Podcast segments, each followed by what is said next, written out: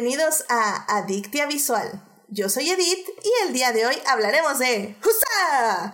The Great. Para discutir, fangirlear, analizar y llenarnos de feels, está conmigo Monse. Monse, ¿cómo estás? Bienvenida de regreso al programa. Hello, hello, ya, ya extrañaba venir, ya hasta me sentía rara. Dije, ¿qué le hice a Edith?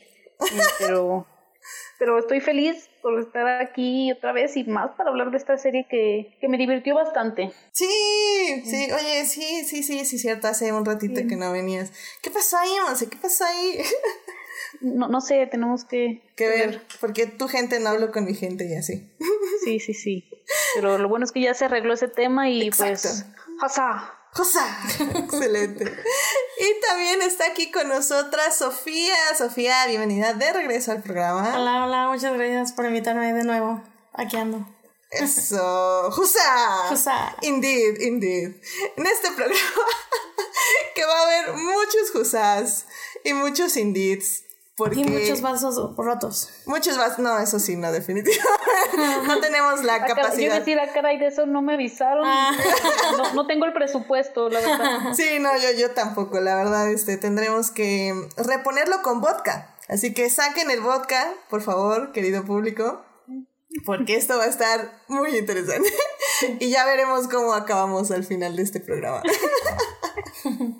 Pero bueno, pues antes de pasarnos a la serie que nos antañe, vamos a salvar lo que amamos.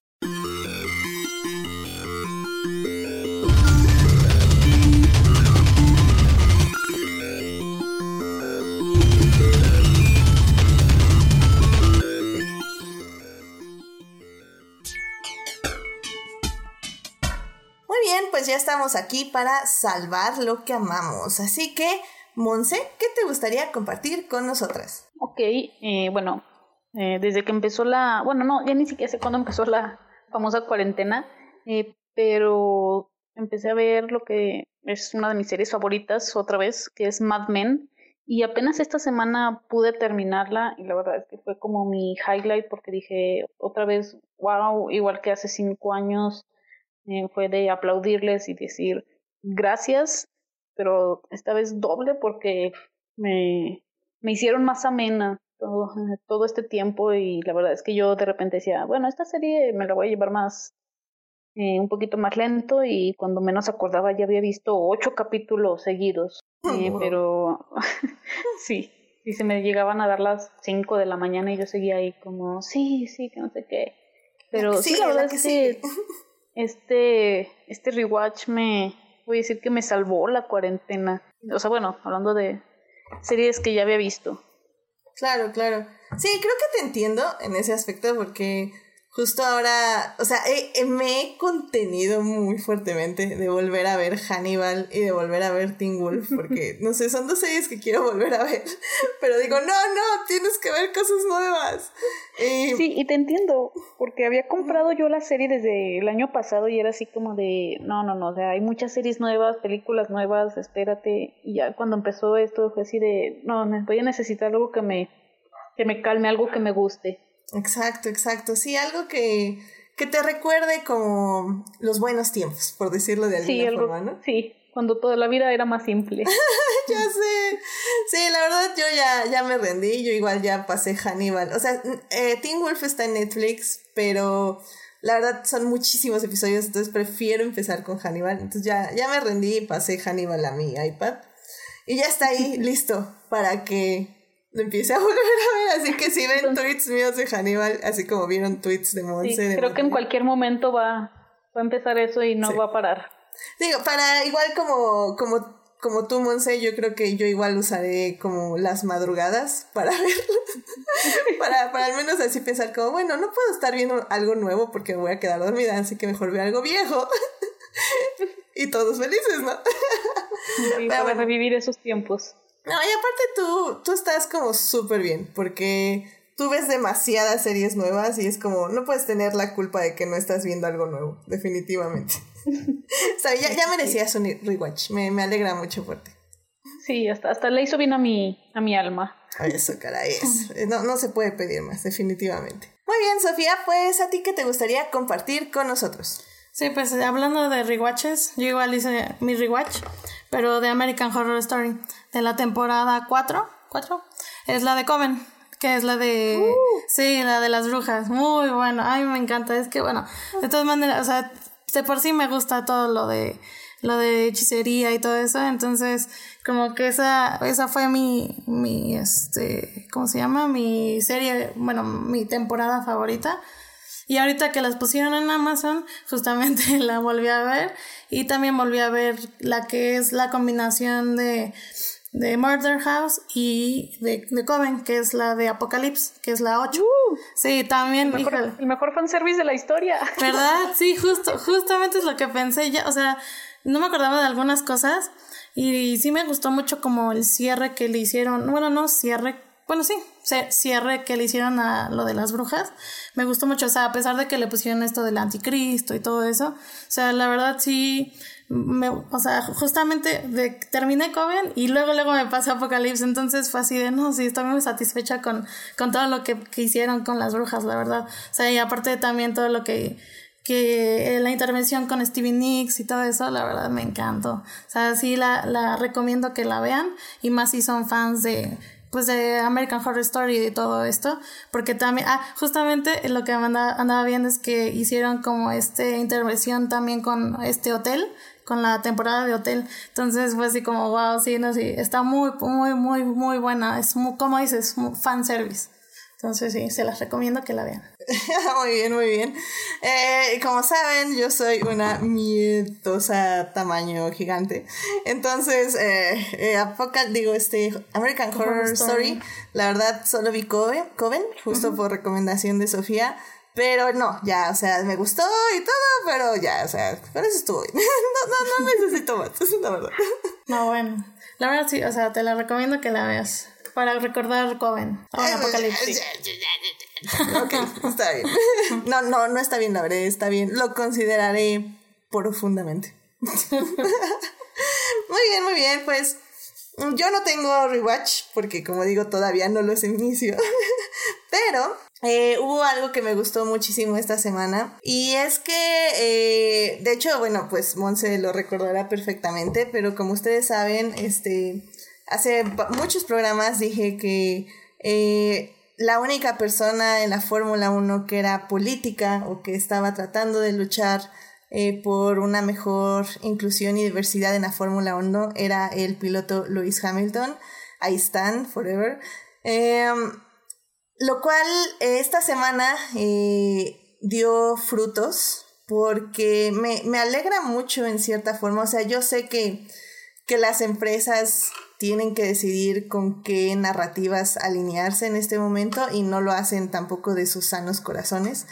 Eh, pero me alegra mucho decir que la Fórmula 1 sí tomó muy en serio todo lo que estuvo diciendo Luis Hamilton no sé si ya lo planeaban desde hace mucho, no sé si, si es algo que armaron ahorita rápido como para alinearse así como a los tiempos. Eh, pero bueno, eh, la noticia que salió esta semana, hace cuatro días, es que sacaron ya una, eh, pues un commitment, un este, ¿cómo se dirá? Como un, em, un statement, Sí, un statement, un, dicho, un... Ah, es que comunicado, ¿no? Comunicado. es como español, español, ven a mí. Un comunicado acerca de que eh, van a... de cómo van a mejorar la diversidad y la inclusión en la Fórmula 1, no solo con palabras bonitas, sino ya con programas específicos que obviamente, eh, al contrario de los amplios racistas que hubo en los comentarios de la Fórmula 1, evidentemente no van a traer nada más a, al hijo de vecino y ponerlo en un carro de Fórmula 1. Eh, lamentablemente y afortunadamente, en cierta forma, la Fórmula 1 es igual que el ballet, es igual que pues estos deportes que tienen que empezar desde niños, desde que tienen 10 años, 9 años. Y, y la Fórmula 1 está poniendo ahí el dinero ahorita, o sea, puso que va a tener un programa, que va a eh, apoyar más a, a, niños este, que no tengan los recursos necesarios para estar en el karting, que es donde se empieza a ser piloto. Eh, luego cómo los va a ir apoyando, cómo va a apoyar más diversidad e inclusión en sus em, también en los ingenieros que van a estar ahí trabajando y en todos los equipos. Y, y no se quedaron ahí, o sea, no solo dijeron como inclusión de, de razas y de diferentes nacionalidades, sino también eh, diversidad, y lo dijeron claramente, o sea, diversidad 100% de, de cualquier orientación sexual, cualquier, este, como decía, raza, cualquier país, y y me gustó mucho, o sea, la verdad es que no esperaba que se respondiera así a las declaraciones de Lewis Hamilton. Eh, de hecho, el CEO, este Chase Carey, donó un millón de su propio bolsillo, y así como, damn, qué bolsillo están amplios. Pero bueno, lo, lo donó de su propio bolsillo para la causa. Y pues muy bonito, y también, de hecho, esta semana eh, ya justamente la Fórmula 1 empieza el, viernes, perdón, bueno, el jueves, oh my God. Voy a llorar, qué emoción, ya va a empezar la Fórmula 1. Y bueno, y Mercedes en apoyo a Luis Hamilton y todo el movimiento Black Lives Matter eh, va a pintar su auto de negro durante toda la temporada eh, del 2020, eh, lo cual igual es un pequeño gesto, pero creo que es uno muy importante. Eh, además de que igual se ha sacado comunicados desde antes que la Fórmula 1 como organización lo sacara, eh, Mercedes dijo que apoyaba abiertamente a Luis Hamilton y que iba a mejorar todo lo que estaba dentro de la empresa para, para apoyar la diversidad y la inclusión. Y pues no sé, me ha parecido como muy bonito cómo ha reaccionado la Fórmula 1 como empresa y las la escudería de Mercedes. Las demás escuderías la verdad no han dicho mucho. Los pilotos, pues hasta que Luis Hamilton los regañó, algunos dijeron algo, otros no han dicho absolutamente nada. Y Luis Hamilton lo sabe y los está señalando cada vez que puede. Pero ok, bueno, eso ya es como otra, otra parte del activismo. Y, pues no sé, o sea, me alegra mucho que en, lugares que vimos que de empresas y corporaciones que reaccionaron muy mal a sus jugadores hab hablando acerca de la diversidad, eh, lugares como la NASCAR y pues como la Fórmula 1 decidan tomar acciones muy directas a todo esto. Y pues está muy interesante. Vamos a ver cómo funcionan estas acciones también. No son, no son cosas que vamos a ver, como digo, el día de mañana. O sea, el día de mañana no va a haber más gente eh, en, de diversos backgrounds en la Fórmula 1. Va a tomar tiempo, eh, es muy claro, sobre todo en pilotos, va a tomar algo de tiempo, pero que ya esté como este compromiso, creo que es importante. Así sí, pues ahora sí que es pasito a pasito, ¿no? Exacto, exacto. O sea, Y la verdad, algo que voy a aportar aquí, eh, porque he visto que muchos dicen, es que nada más lo hacen por quedar bien, o por serlo políticamente correcto, porque es una campaña, y yo les digo, honestamente me da igual. con tal de que lo hagan, con tal de, para mí honestamente, no sé si, si vieron por ahí que eh, también el, el América este, lanzó su campaña de, del orgullo y de hecho sacaron un jersey con los números y así con la, los colores de la bandera y la historia de una de las jugadoras y obviamente muchos comentarios de, oh, lo que hacen y yo así de, honestamente me da igual. O sea, si es por compromiso, si es por, me da igual, con tal de verlos ahí con esos números, con eso, con, me da, ya es, ya es algo. y lo digo porque es un país tan machista y homofóbico y lo súper homofóbico y machista que es el fútbol. Exacto, exacto. Y, y, es que es eso, o sea, muchos le ponen a Luis Hamilton como, ay, pero ¿para qué? Bla, bla. Y, y Luis Hamilton fue muy, muy directo y puso, miren, o sea, cuando yo empecé a correr aquí en el 2005, esto es lo que vi en las gradas. Y puso unas imágenes de unos aficionados haciendo blackface y poniéndose unas playeras que decían Hamilton Family. O sea, y, es, y, es, y dijo, y esto lo tuve que soportar callado, porque en ese momento no tenía el privilegio de poder alzar la voz.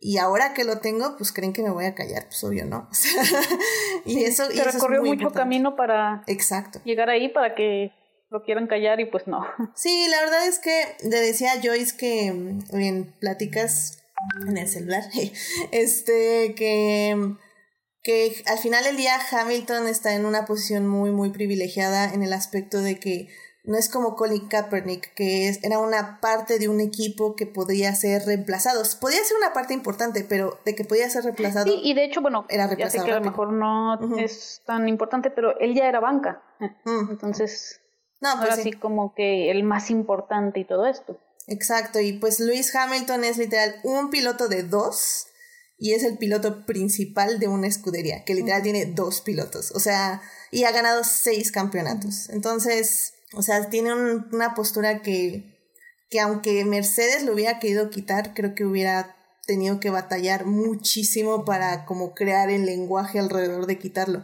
Y, y, me alegra que no haya pasado eso, digo, pero yo creo que Luis Hamilton sí lo pensó muy seriamente, o sea, dijo, tengo seis campeonatos, creen todo el mundo que va a ganar el séptimo este año, que obviamente lo va a ganar. este, entonces no me pueden quitar, o sea, no puedo irme de aquí. Y, creo que eso es importante. Ay, pero basta de Fórmula 1, es que ya saben, lo amo tanto, les Hamilton, lo amo tanto.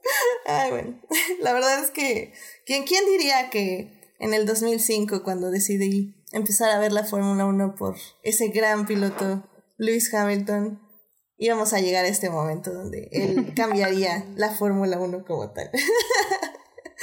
Ay, qué bonito. Pero bueno, en fin, basta, basta, basta de esto. Vámonos al tema que nos concierne, que el día de hoy son series.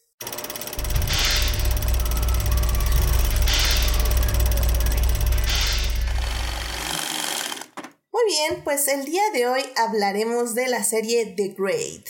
The Great es una miniserie de televisión que narra básicamente la vida de Catalina la Grande. Que bueno, ah, eh, ya lo discutiremos ahorita en, en la primera parte, pero pues básicamente no está del todo basada en hechos reales. Eh, básicamente nos va a narrar la llegada de Catalina a Rusia, eh, su casamiento con Peter III, eh, y cómo ella va a ver cómo funciona básicamente el gobierno en la Gran Rusia. Eh, esta serie está protagonizada por Elle Fanning como Catalina la Grande y Nicholas Hult como Peter III. ¿Qué, ¿Cómo sería su nombre en español? ¿Pedro? ¿Pablo? ¿Peter? Pedro. ¿Pedro? ¿Pedro? ¿Pedro? ¿Pedro? Ah, Peter, ya saben, para los amigos. este... Esta serie está producida por Nick O'Hannon y Dean O'Toole y está escrita por Tony McNamara, que como saben, o bueno, es el escritor de la película The Favorite, que estuvo ampliamente nominada y aplaudida por la crítica, esta película de Yorgos Lantimos. Pero bueno, eh, para hablar de esta serie tenemos en la primera parte hablaremos de la trama, en la segunda parte hablaremos de los personajes. Y en la tercera parte voy a hacer un, un team, team series históricas acertadas o accurate y o team eh, series históricas no, no apegadas a la historia. Algo así, algo así saldrá, yo estoy segura. Me la acabo de sacar de la manga, como pueden ver, pero vamos, vamos a hacer algo así, así que perfecto, vámonos a la primera parte. It is not a donut hole, but a smaller donut with its own hole, and our donut is not a hole at all. Muy bien, pues ya estamos aquí en la primera parte donde hablaremos de la trama de esta serie. Y es que, como les digo, pues, o sea, básicamente, eh, ah, ¿cómo, les puedo explicar? O sea, me cuenta que la serie, o el escritor más bien, Tony McNamara, agarró, o sea, leyó como la biografía de Catalina la Grande, que obviamente no fue así, porque por lo que veo, este, él ya había escrito una obra y es donde está basada la serie. Pero bueno, hagan de cuenta que agarró el Wikipedia, lo leyó y dijo, órale, estos datos de Catalina la Grande me suenan muy bien. Y voy a usarlos para todo esto que pasó como en algo de 50, 60, no, bueno, no es cierto, como unos 30 años, 15 años. Voy a comprimirlo en seis meses de la vida de mi personaje y voy a contar una historia de crecimiento y también obviamente poniendo todas las cosas políticas que estaban sucediendo alrededor en esta Rusia que estaba básicamente en la decadencia. Y tú, tú no sé, por ejemplo, ¿qué esperabas de esta serie cuando, cuando la sintonizaste? O sea, ¿realmente sabías a lo que te ibas a meter? Eh, sabía más o menos tanto por el guionista como por el póster nada más, porque ni siquiera vi el tráiler, porque ya aprendí que hashtag no ven trailers. Y, Pero vi el póster este de El Fanning así con el dedo medio y ahí atrás de él mm, este Nicholas Holt. Entonces así como de, hmm, creo que esto va por el mismo camino que The Favorite. Y ya que vi que era de Catherine the Great, que la verdad eh, no sé mucho sobre su historia, pero pues ahora sí que lo básico, ¿no? Digo, la historia de del caballo es muy famosa, que por ahí también la, la abordan en, en la serie pero dije, pues a ver qué tal, y la verdad me dio una grata sorpresa porque yo esperaba algo más, más pesado, por ser algo así como de época, dije, a ver si no lo quieren hacer eh, una clase de historia, pero no, la verdad que resultó bastante divertida. Sí, sí, sí, creo que Creo que a mí también me sorprendió mucho. No sé tú, Sofía, cómo, cómo la descubriste igual. Pues bueno, a mí eh, igual tenía como referencia al director de The Favorite, entonces dije, no, pues va a ser como algo similar. Entonces dije, bueno, pues sí, la, la, definitivamente la quiero ver. Y aparte, como sigo a los actores en Instagram, yo ya había visto este, entrevistas y pues sí me llamaba mucho la atención porque pues, o sea, me gusta mucho tanto como el Fanning y como Nicolás Holt todo lo que hacen. Y pues dije, no, pues esto va a estar muy interesante. Y así fue como dije, ok, la, la tengo que ver. Sí, no, y es que eh, obviamente los nombres llaman mucho la atención y ya hablaremos en la segunda parte de lo que aportan estos dos actores eh, a, a, la serie, que creo que es mucho. Eh, realmente sí creo que, que aportan muchísimo. Pero, pero en sí me, me gusta mucho cómo decidió el escritor acercarnos justo a la historia de Catalina. Es decir, es esta joven como súper ingenua, pero con una energía muy fuerte, que básicamente ella se supone que es alemana, si no mal recuerdo, y pues sueña que, que, pertenece, que va a ser una emperatriz y por X o Y Z, eh, yo pues por los conectes que había en ese momento, eh, sí logran casarla y ella llega con esta idea pues de que la persona que se va a encontrar como su esposo pues va a ser una persona gentil, romántica, este... de hecho hay, hay, hay, un momento muy muy loco que, que, que creo que creo que es la primera, el primer momento donde realmente sabes por dónde va la serie. Que es justamente cuando ella le está describiendo a su nueva sirvienta como, como ella piensa que es perder la virginidad, o sea, bueno, tener sexo, básicamente. Y, es como, no, y que me va a tocar con un pétalo de una rosa, y vamos a suspirar, y bla, y bla. Y pues literalmente llega este tipo horrible, pues así, o sea, la ponen a cama, hace el asunto, mientras está hablando con otra persona que está ahí en la puerta. es como. Ah, ah, ah. puntería lo que está hablando, es lo peor de todo. Sí, no, así como de un, de un pájaro. que digas, uy, está hablando de su. de política importante, de un tema urgente. No. no, así está literalmente hablando de un pájaro, algo así, no mal recuerdo. Y ya, y se va. Así, muy bien, gracias, esposa. Y se va. Entonces, y la otra así como, ¿what? Y creo que, creo que ese es un muy buen momento para darte cuenta de más o menos cómo va a ir la serie, porque no sé ustedes cómo lo sintieron, pero a mí se me tomó un poquito de tiempo acostumbrarme al humor que da, que da todo esto, todo, todo lo que sucede dentro de la serie. No, no, la verdad, o sea, no, a mí no me costó tanto, porque te digo, como ya tenías como referencia más bien, o sea, te presentan como esas, esas cosas, es como, ok, sí, ya veo por dónde va esto.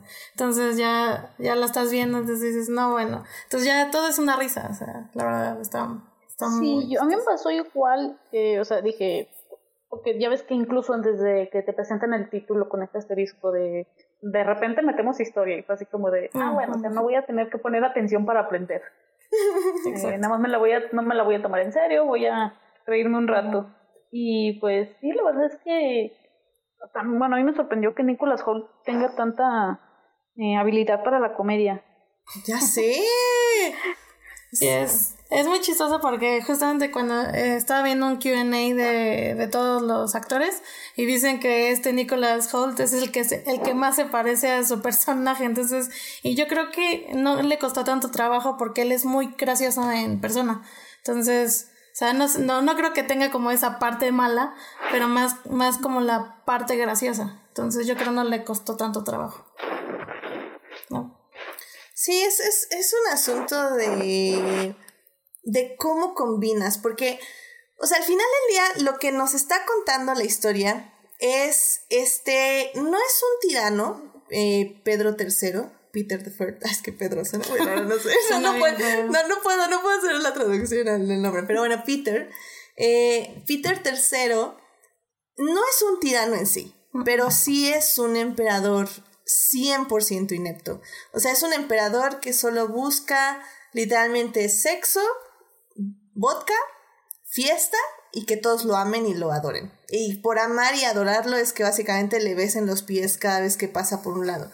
Y, y él, y lo que quiere la historia más que nada eh, es contarte justamente todo el, lo que no funciona y cómo esta Kathleen quiere cambiarlo pero también su manera de querer cambiar las cosas no funcionan, porque en sí la estructura de todo lo que sucede alrededor de los dos personajes está podrida de una forma u otra. Em, al final del día nos presentan todos los poderes, que son la iglesia, los militares y pues un poco lado como filosófico, encarnado en tres personajes que también lo hacen muy bien. Pero justamente cada uno va a buscar pues básicamente servir de la mejor manera que pueda, pero para conservar su vida de una forma u otra, ¿no? Sí, tienen que encontrar como eh, la manera de jugar las cartas, ¿no? De sí quiero salvar a Rusia, pero pues también a mí. Exactamente, exactamente. Y es que la verdad, creo que, creo que la verdad esta sección va a ser un poco corta porque sí siento 100% que la serie se basa en sus personajes. Eh, quería yo hablar un poquito más en esta sección rápidamente como de, de las locaciones, o sea, creo que la verdad, si quieren ver, tal vez la serie no sea históricamente cierta, pero las locaciones, los paisajes, todo donde se ubican están muy, muy bonitos. Sí, la filmaron en Italia. ¿En Italia? Órale, no, no sabía la verdad. Qué mal me preparo. Ok. este, el vestuario. O sea, a mí, a mí, por ejemplo, lo que más me gustó, creo, es el vestuario. Sí, la capa, una capa a mí me gustó mucho, la de Fanning, una azul, esa me encantó. Sí, lo que estaba viendo yo sí, lo que vi fue entrevistas de la diseñadora de vestuario ahorita que... Ah, se me fue ahorita su nombre, ahorita lo busco. cómo justamente eh, fue evolucionando el personaje de Kathleen eh, por medio de la vestimenta de cómo empieza con colores claros y tal vez un poco pulcros como, como en cierta forma para mostrar su inocencia. Y poco a poco va revelando colores más vivarachos, eh, juntando más flores, más escotes y para el final terminar con ese vestido rosa chillón neón que what the fuck is that? que bueno que de hecho es el que ahorita están viendo ahí en el YouTube que es el que tiene puesto que, que en serio que ese póster, como lo odio, pero es, no, el, el, otro me gusta más, pero el tamaño. Es que lo photoshopearon mucho. Sí, no, la, la cara de El Fanning está irreconocible, en serio que, qué horror. Hagan mejor sus trabajos, gente de diseño. le gana. y bueno, um, no sé si quieras eh, decir algo más de, de esta sección, Monse. Eh, la verdad, yo creo que podemos pasarnos tranquilamente a personajes, pero Sí, sí, porque, bueno, como dices, creo que aquí lo, lo fuerte es los personajes en sí, que creo que es lo, lo mejor de la serie, todo el cast.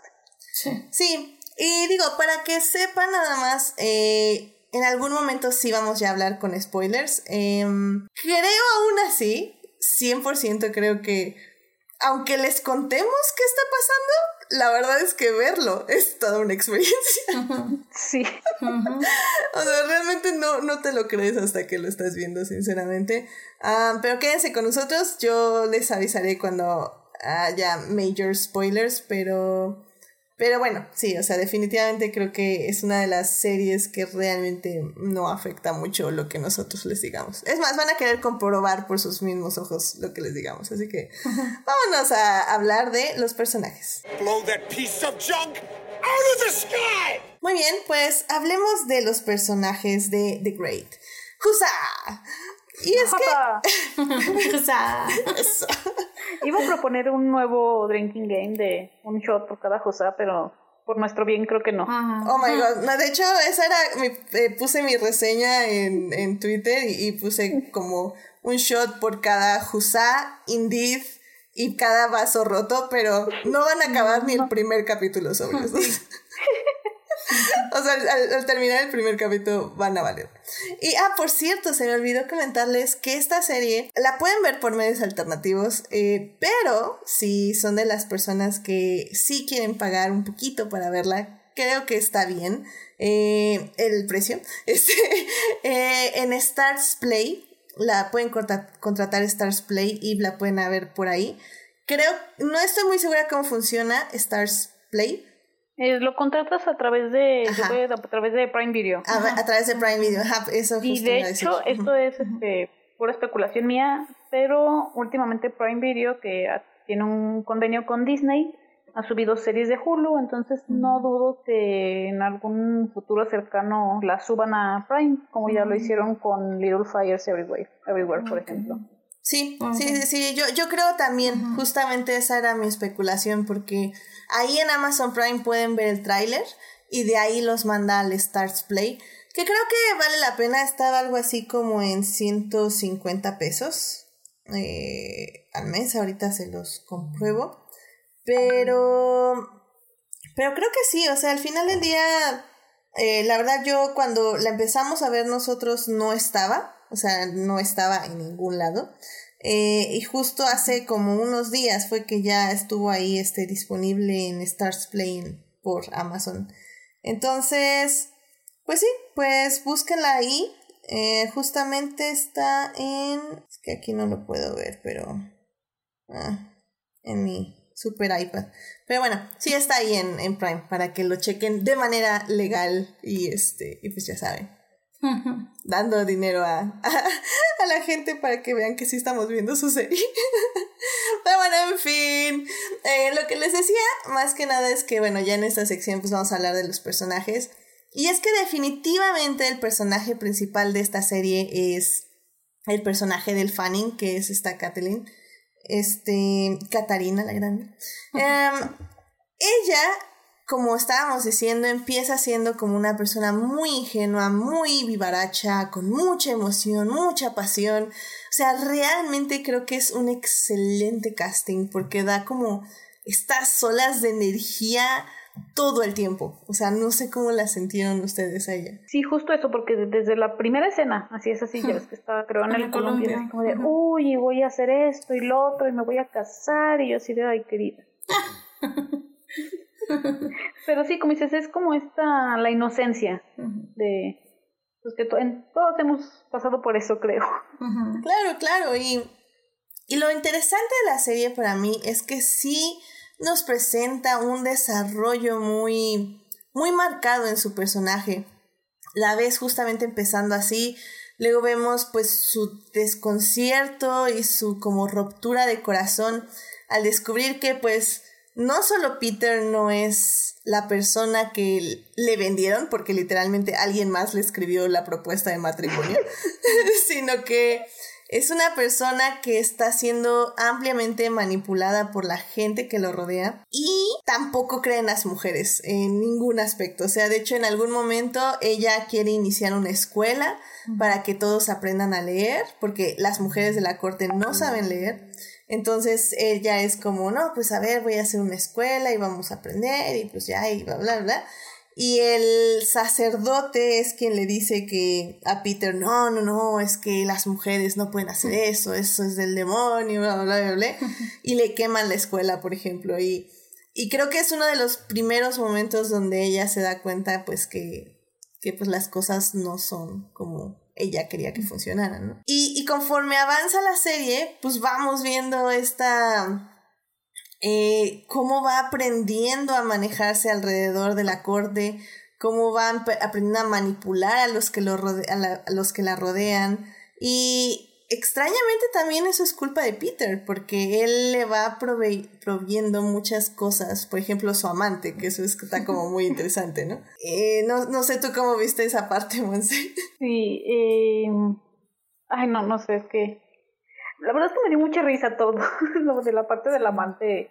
Digo, o sea, creo que lo manejan de una forma que aunque dices, es que esto es absurdo, esto es ridículo, ¿por qué me estoy riendo?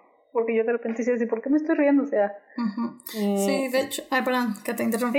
Este, es que de hecho es, ese personaje del amante no existe, o sea, ese es un personaje que se le inventaron, pero eh, vi en un, bueno, leí que está Caterina y que, bueno, Catherine y este Peter sí tuvieron aparte sus parejas, ¿no? Porque pues obviamente su relación no era perfecta. Pero sí, o sea, lo que es el, el personaje del amante, sí, ese sí es inventado, es ficticio. Sí, porque yo, digo, yo conocía poco de la historia, de hecho leí de la historia hasta después de terminar la serie, porque dije, si empiezo a leer la historia a mitad de la serie, va a valer todo. Sí, no, y no es como, no sé, por ejemplo, Victoria, ¿no? Que, que literalmente cada vez que acabamos un capítulo me metí a Wikipedia y es como, ah, ok, ya faltan tres años para que tenga otro hijo. O sea, no, no. incluso The Crown, ¿no? Ah, también. The Crown también, claro. Puedes literalmente seguir la serie por Wikipedia y saber qué va a pasar en el siguiente episodio. Bueno, ya no tanto las últimas temporadas, pero, pero sí puedes saber más o menos por dónde va el asunto. Y qué excusa histórica pueden usar para desarrollar a su personaje. En este caso, como dice, como decimos, pues no importa mucho, porque al final del día por ejemplo, este incidente del caballo, que bueno, para quien no sepan, el asunto es que alguien inicia un rumor en la corte y en la vida de Catherine, eh, que dicen que básicamente tuvo sexo con un caballo. y, y, esto pues ha perdurado hasta el día de hoy, literalmente, es un rumor que jamás se pudo deshacer. Y en la serie inicia como un ataque de celos de no, no es cierto, como un rumor de una... de, las, de las chicas, ¿no? De las chavas de la corte, de, las mujeres de la corte. Ah, ahora sí que viéndolo de forma más eh, burda, ¿verdad? Sería algo así como chisme de vecindad, de cómo empieza, de... ¿Qué crees? La comadre del 402 hizo esto y lo otro. ¡Ah! no me digas, Pati. sí, justo, justo. Y aparte la buleaban, o sea, la buleaban con eso.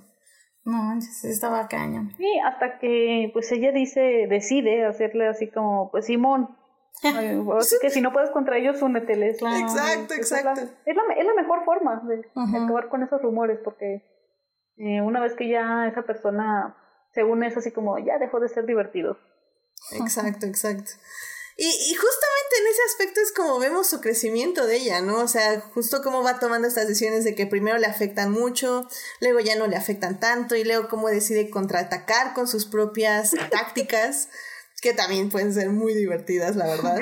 Sí, fue, fue, muy ingenioso eso que hizo. Sí. ah, ah, no, no, sí, lo tienen que ver, eso sí no lo voy a decir. Estuvo muy bueno. Es, es como es como un movimiento muy femenino y a la vez muy cruel. O sea, literalmente, si no lo entienden, este, pues ahora sí que, pues hombres se podría decir. Créanme que es, es muy, muy cruel. Ay, pero, pero realmente, ah, porque justamente ahorita nos estaba diciendo este Jorge Arturo Aguilar que si es, si, si es una serie histórica, hay spoilers. Eh, si es una serie algo histórica y muchos spoilers, pues, pues sí, o sea, estoy sí de acuerdo. Pero bueno, también si no saben nada de, de este personaje, pues probablemente. Sí, porque justo yo iba a, tenía esa duda de qué tanto le afecta a alguien o cómo la ve a alguien que de verdad conoce toda esta historia. No sé si le parece más pesado, le ofende, ¿verdad? Claro. Que lo hagan de esta manera. Claro, porque a pesar de que tiene muchas cosas históricas, definitivamente hay muchas otras que, que sí hacen referencia a la historia actual. Eh, definitivamente no podemos ver el personaje de Catherine sin pensar en un movimiento feminista, o sea, 100%. O sea, lo que ella está abogando, cómo lo aboga y cómo se expresa es actual y es, son cosas actuales. Y de hecho tiene las mismas trabas, los mismos obstáculos, a lo mejor de forma eh, que parece exagerada, pero pues es realmente lo que está pasando todavía hasta la fecha. Claro, claro. Y de hecho hay un momento muy chistoso que, que luego ya no es tan chistoso cuando lo piensas. Este, que, que ya, que justamente están tratando de convencer al general de que se una a su, pues literalmente a su golpe de estado. Y, y el general trata de violarla pero no puede porque todos los botones de los vestidos, ¿no? y, ya cuando se encuentra con su sirvienta, este, le dice a su sirvienta, oye, este, ¿cómo te fue? Y le dice, no, pues apenas si pude evitar que me violaran. Y la otra, yo también, sí, no sé qué haremos las mujeres cuando no haya tantos botones en los vestidos. Y todo así como, ¡ah, la sí, mejor me río para no llorar. Exacto. Y, tiene como esos pequeños momentos que se dice así como de... Sí, creo que es más bien una sátira, ¿no? O sea, es una burla a la sociedad que todavía estamos y dicen, bueno, hay que ponerlo como si hubiera sido hace tantos años, pero saben que en realidad es algo que en pleno 2020 estamos viviendo. Claro, y creo que lo hacen muy, muy bien. O sea, se sienten la cara, o sea, muchos yo creo que sí la acusarían de comillas, comillas, políticamente correcto. Eh, que es un término que ya saben que yo odio y bla, bla, bla. Pero realmente es porque es tan, o sea, por la manera en que está escrita, no hay otra forma de que los personajes expresen lo que quieren decir. O sea, tiene que ser así en la cara porque así es como están viviendo ellos, en una exageración a otra. O sea, eh, creo que, por ejemplo, no sé si esto es históricamente acertado, pero el hecho de que, eh, bueno, eh, pasando rápidamente, bueno, no ya pasando a Peter, por ejemplo, el asunto es que sí, empezamos viéndolo como una persona, eh, pues, ignorante, egocéntrica, inmadura. Y poco a poco nos va mostrando la serie por qué. O sea, sí empieza siendo un tipo de villano, pero poco a poco nos vamos dando cuenta que pues su madre pues literalmente lo, lo, lo maltrató muchísimo de pequeño, siempre tuvo, estuvo a la sombra de su padre y tiene un punto de inseguridad demasiado fuerte, tan fuerte que pues su madre está ahí en un display, el, el, el cadáver de su madre está ahí en un display en el pasillo. Que en verdad eso sí no es cierto. Se supone que en verdad eh, su mamá murió cuando estaba chico o no había nacido, algo así. Creo que cuando estaba chico. Entonces, eso, eso de que, de que lo maltrató y eso sí no, no, es verdad. Pero sí. O sea, le da un poco más de, de por qué él es así en la serie. Sí, exactamente. O sea, creo que. Creo que justamente son estos detalles que, por ejemplo, yo no sabía que no era históricamente cierto. Pero creo que son esos detalles muy importantes para que lleguemos a empatizar con una persona como Peter que al final del día, o sea, él mismo nos va mostrando poco a poco cómo también se le va como ablandando el corazón y va viendo ya a su esposa no como un objeto, sino como una persona. Que también es una parte muy importante de, de cómo lo hace esta Catherine, porque ella literalmente tiene que entender cómo comunicarse con él para que él empiece a escuchar a ella, que es... Sí, ahora sí que casi que ella es la que lo ve como un objeto y a ver, vamos a ver cómo funciona si a partir de aquí ya yo veo qué hago. Exacto, exacto. Ya, lo, ya entiende cómo piensa él, dice, bueno, es que no es que quiera hacer así, es que así es él, entonces pues ya de aquí me muevo y, y creo que es cuando empieza a a navegar al mismo ritmo, ¿no? Los dos. Exacto. ¿Y qué es cuando se empiezan a llevar mejor? Que, que justamente pasa que ella ya se replantea su golpe de estado y que dice, bueno, pues tal vez no tenemos que matarlo, sino que podemos controlarlo y controlarlo de esta forma que ya lo estoy haciendo. Y miren qué capaz soy controlándolo, ¿no? Que es cuando pasa todo esto de la feria de ciencias, que obviamente era prohibida por la iglesia, pero Kathleen logra convencer a, a, Peter de, de, hacerla. Y pues literalmente, o sea, hay un momento bien feo. ¿El del niño? El del niño, por el amor de Dios, qué horror. O sea, literalmente están electrocutando a un niño, literalmente un, niño negro, o sea, lo cual lo hace más terrible aún, para, para demostrar ciencia. Y, y pues sí, o sea, es un momento muy, muy feo. y lo hacen ver muy chistoso. Pero pues sí, o sea, al final del día es que es eso. O sea, eh, todo está muy feo. De hecho, hay, hay otra parte también que están literalmente ahí mostrando como un cadáver por dentro y sacándole las tripas y miren, este es el corazón y este es el estómago y este y ves todo lo de alrededor y dices, ay Dios santísimo, ¿por qué? No, no, no, no, qué feo, o sea, qué feo la verdad.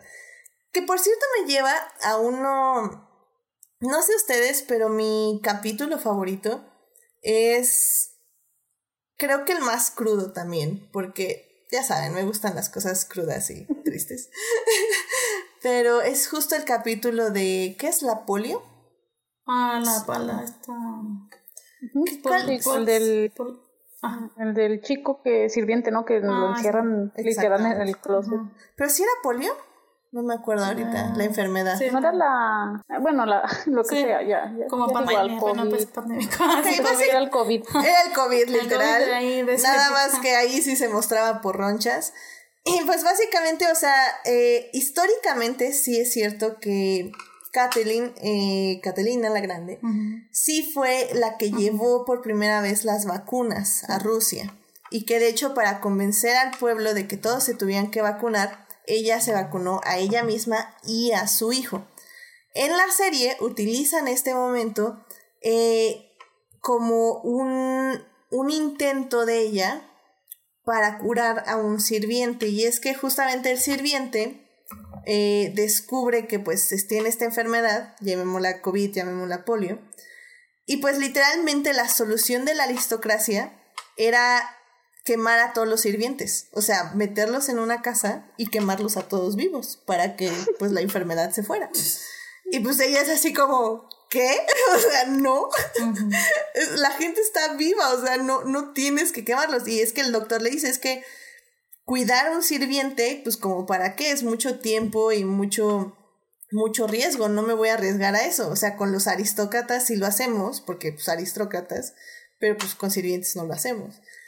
Y, y todo el episodio, hay, hay momentos muy graciosos, sí, pero hay momentos también muy, muy crudos donde ella realmente se da cuenta que está en juego. O sea, creo que su commitment con Rusia, con el pueblo rusa, ruso, empieza justo ahí, en el momento en que se da cuenta que, que el gobierno inepto que está teniendo Peter está matando a, a, los ciudadanos, ¿no? Digo, ese para mí fue mi capítulo preferido. No sé tú, Monse, ¿cuál, cuál sería como tu episodio preferido? Ay, no sé, es que me gustó mucho la serie, no sé, pero en el capítulo en el que está Catherine y Marial salen a, ahora sí que a territorio de guerra y que ven y ellos van y llevan, ¿qué? Donas o panqueques o algo así, ¿no? Ah, no, eran, de... eran este, macarrones. Macar Ajá. Eso, eso, no, la verdad no me acordaba qué era. sí. Entonces, ese capítulo me gustó mucho, porque fue así como de, ah, caray, o sea, lo vieron de, eh, ahora sí que casi, casi que en primera fila lo que estaba pasando y fue también como otro despertar para Catherine, claro. de decir, a ver qué onda con la guerra, o sea, allá nos estás contando una cosa y le estamos haciendo creer a la gente que estamos ganando cuando en realidad eh, nos están goleando. Sí, o sea, que están literalmente muriendo. Y, y ella justo dice, es que yo no puedo solo ir y, y entregar macarrones. O sea, de hecho, hasta uno, un hombre así sin brazos y con sangre en la cara y todo, o sea, le, se lo tiene que poner en la boca. Así tome un macarrón y se lo pone en la boca para que se lo pueda comer. Y es como, oh, la friega, o sea. Y como, como creo que hemos dicho de todo este, toda la serie, ¿no? Que es un momento que parece cruel, pero te hace reír, ¿no? O sea, Ajá, no sí. sé si risa nerviosa, no Sí, sé justo. si está muy bien escrito, porque si es así como que ellas llegan todas felices y, oh, trae- traemos macarrones y los ven a todos así como que, ah, Simón y a mí que, Sí, Sí, justamente, igual ahorita que dices de la risa nerviosa, justamente yo creo uno de mis, bueno, de los capítulos que me gustó fue en donde piensan que, más bien donde Peter sabe que alguien está dando un golpe de estado y los y le empieza a torturar a todos. Entonces está como bien intenso porque, o sea, te estás riendo, pero a la vez no, porque pues está bien feo cómo los empieza a torturar a todos. Entonces dices, no, ¿qué es esto que estoy viendo? ¿Por qué me estoy riendo? Pero a la vez me estoy retorciendo de dolor de ver cómo todos los está torturando. Entonces está, no, en serio. no sé, además sus métodos de tortura están como graciosos, ¿no? O Sí. sea, el ladrillo a mí me daba risa. Sí, justo, o justo. sea, mira, las uñas no me da risa en ningún No, momento. Porque eso a mí me dolió, pero lo del Oh. ladrillo sí dije, o sea, por favor. Es que de cuenta, querido público, que hay un momento donde intenta alguien matar a Peter, que Sí, es sí. todo un malentendido bien divertido, pero sí, bueno. por golpe. Eh, y una de las torturas, eh, ah, bueno, y para que alguien confiese que lo mató, que lo intentó matar, perdón, este, básicamente diseña un círculo de torturas. Él, y esto lo diseña obviamente el sacerdote porque le encanta el dolor, es un masoquista así de primera, literalmente. Eh, literalmente yo creo que ese sacerdote inventa el sadomasoquismo, pero bueno, esa es otra historia. Entonces pone como diferentes partes de donde torturan, que es que, que te quitan las uñas, este, te retuercen ya sean los pezones o los testículos, en el caso de los hombres. Este, ah, y hay, y hay una en específico que es muy chistosa, que es la que le dice el doctor, esta es la tortura psicológica. De aquí estás dando vueltas en un círculo y, y, puede ser que te caiga un ladrillo o no, pero la tortura psicológica va a ser tan fuerte que vas a, vas a confesar con el... con para que no te caiga un ladrillo encima. Y esta, esta trampa no mata, digo, esta, esta tortura no mata. Y en ese momento el ladrillo le cae en la cabeza al aristócrata que está dando vueltas en el círculo y dice, bueno, no todos los matan. Entonces como, no manches. Ay, no es bien triste. Y, y por ejemplo, ahí, ahí, es una parte muy interesante porque justamente esta Kathleen le dicen así como, ah, pues él, él, ella en ese momento ya se lleva bien con Peter y Peter le dice, no, no, no, este, tú no, obviamente no, no, no, no, vas a estar en la tortura porque pues eres mi amada esposa y, y eres una mujer, tampoco tendrías las agallas para cometer este crimen. Y la otra así como, hmm". pero pero ella justamente decide que sí se tiene que someter a estos eh, círculos de tortura, círculo de tortura, porque ella ve como todos los aristócratas están odiando a Peter por lo que les está haciendo.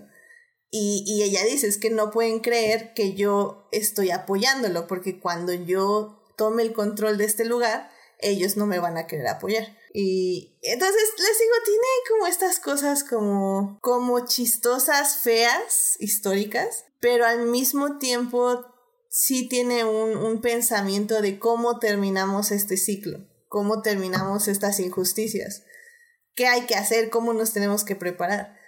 Y tampoco la serie es muy uh, justa con, con ella, o sea, ella también le dice así como, o sea, ¿crees que esto es fácil? O sea, ¿crees que gobernar es sencillo? No lo es. O sea, estas son las decisiones que tienes que tomar. Esta es la gente que necesitas a tu lado. Estas son las personas que necesitan que digas ciertas cosas. O sea, y eso está padre porque ella lo va aprendiendo durante toda la serie. Y por ejemplo, a mí, a mí me gustan mucho los personajes también. O sea, porque tenemos justo los dos principales, que es Peter y, y esta Kathleen. Pero. Está Sasha. Este Sasha. Ay, ¿cómo se llama? Bueno, el que la hace de... Sasha Down. Ajá. Ah, de Orlov. A mí me encantó él. Buenísimo, sí, justo. De mis personajes favoritos, definitivamente. Sí, porque era así como que muy ansioso. Era como que hasta me daba ansias verlo, así como de ya, tranquilízate. en un tequila. sí, era muy inocente también a la vez. Entonces, en su inocencia y... O sea, la quería mucho a, a Katherine, entonces eso lo hace como, no sé, para abrazarlo. Sí, y un cariño, un cariño muy genuino. Ajá, exacto porque no a, creo que a diferencia de, de, los demás no era tan interesado como, como los otros personajes. Eh, digo, sí, por ejemplo, Marial sí le tenía eh, cariño, pero pues sabíamos que por ahí tenía más intereses. Y Orlov sí era así como de, la quiero, eh, y ella, o sea, ve en ella una esperanza también para, para el país. Sí, para Rusia, efectivamente. Sí, y la verdad lo, interpretan muy bien. Creo que también tiene un gran momento de descubrimiento cuando tiene que enfrentarse a un personaje, a un este soldado. ¿Contra quién estaban peleando? ¿Sueco? ¿Suecia? Sí. Sí, contra un personaje, con un soldado sueco. Creo que ese también es un momento muy importante en el desarrollo de ese personaje. Muy fuerte también. Pero creo que es eso, o sea, todos los personajes, o sea, hasta el feo borracho este, el. Sí Ah, ¿Cómo se llama? El general Bel Belementov. Belementov. Él, él sí empieza como este borracho horrible que literalmente nada más quería violar a Catherine. Y, y al final tal vez ya no la quiere violar, pero sigue siendo borracho. Pero al final del día es él quien le dice, es que tienes, o sea, si quieres gobernar este país, tienes que hacer sacrificios. Y esos sacrificios no van a ser fáciles, pero esa es tu decisión. Y todo así como, wow. Deja de tomar este cuate y dice cosas interesantes. Y creo que uno de los eh, de los aciertos fue como darle a Elizabeth como un, momento definitivo con cada personaje, ¿no? Dije, digo a Catherine. Sí, sí, yo, perdón, estaba, estaba, pensando en otra película. Ah. Serie. Pero dije, sí.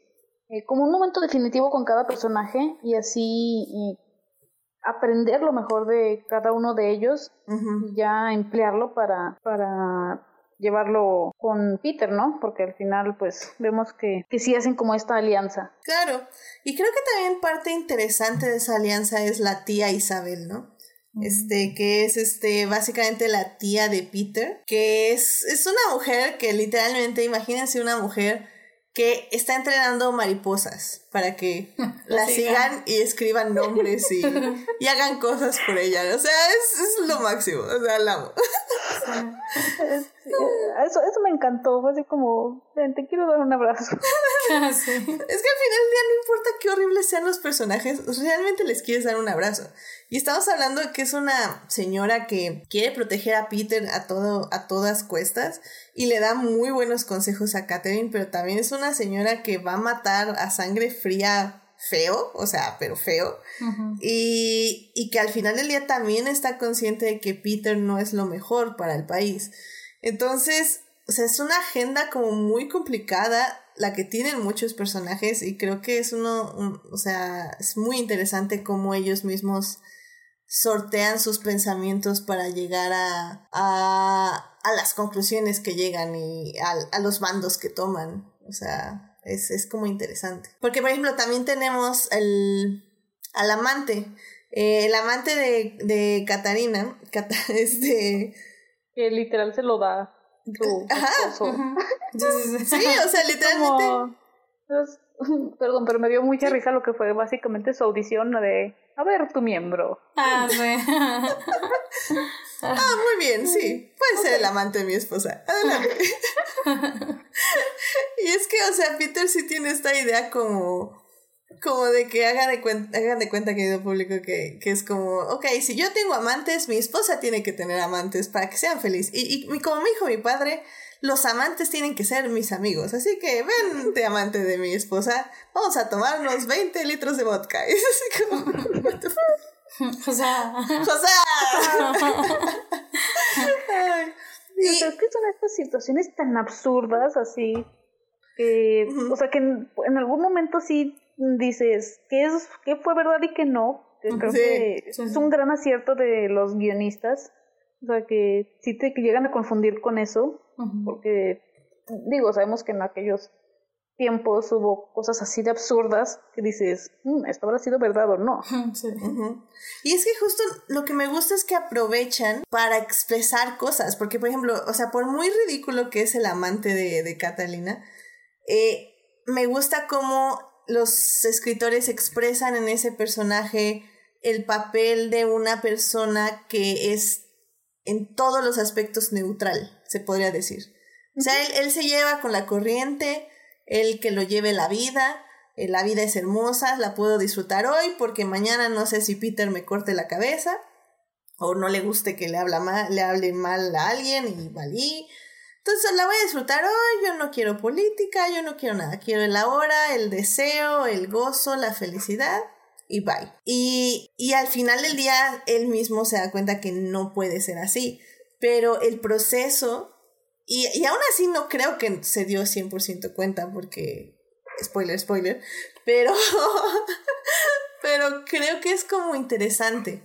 Y, y, le aporta mucho al personaje de Catherine también. Eh, no sé qué otro personaje les haya parecido interesante o ya como para ir a las conclusiones de esta gran serie. Eh, bueno, al menos yo creo que ya tocamos a los más eh, relevantes, ¿no? Pero sí, como dices, eh, todos juegan como su papel de presentar cada mm, aspecto que digo, no sé, o sea, yo lo veo muy al 2020 y digo, este, podemos proyectarlos si, si son. Sí, la verdad, creo que ese es, o sea, ya como para poner como una conclusión mía, creo que ese es el mérito de la serie, o sea, sí es muy graciosa, creo que en muchos aspectos, no, no muchísimos, pero sí en muchos les, la puedo comparar con Shameless, por ejemplo que Shameless tenía también, tenía un humor muy, muy negro, pero justo era posible reírte de las desgracias y después decir, ¿por qué fregados me estoy riendo de esto?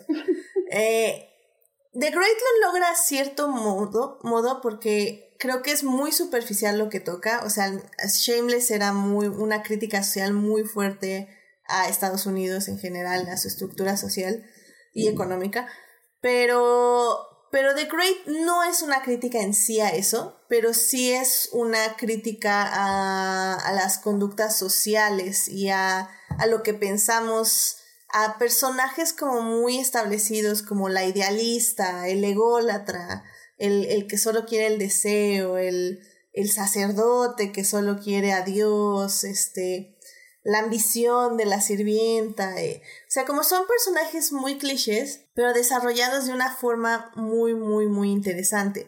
No lo logra anclar muy bien en algunos momentos, pero creo que sí es una primera temporada que que desarrolla muy bien, aunque no concluye. O sea, eso sí estoy, estoy como muy, muy segura de que, más bien yo no sé cómo lo hayan sentido ustedes dos, pero siento que, nos quedamos como a la mitad. Como para mí como que fue un mid-season final. Sí, yo también siento que pueden hacer segunda temporada. Obviamente creo que todavía tenemos para mucho que ver. Sí. Y como dices, sobre todo como, como terminó la, la temporada. Entonces, no, que no nos sorprenda cuando anuncien una segunda. Exacto, sí. la verdad yo sí la vería.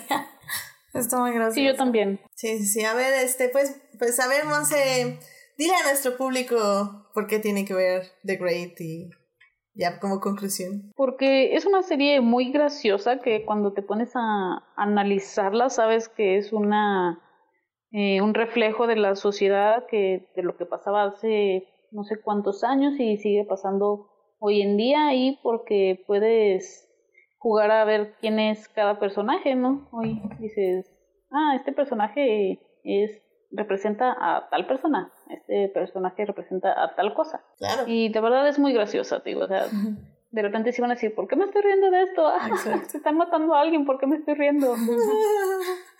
Ay, qué horror. sí, y feo matan feo a la gente. matan feo. Este, Sofía, ¿alguna conclusión? Pues sí, igual, o sea, la recomiendo mucho porque sí es muy graciosa y los actores, la verdad, 100 de 100, de 100, ay, yo 100 de 100, muy, muy, muy bien en sus personajes y se ve que se la pasaron muy bien en el set, al menos, bueno, como nosotros espectadores. y pues sí, véanla y pues no, solo o sea, si, les, si no les gusta como ese humor, pues no, no la vean, pero yo les recomiendo que al menos tres capítulos. Sí, creo que... Diría así, si les gustó The Favorite, estoy casi segura de que les va a gustar.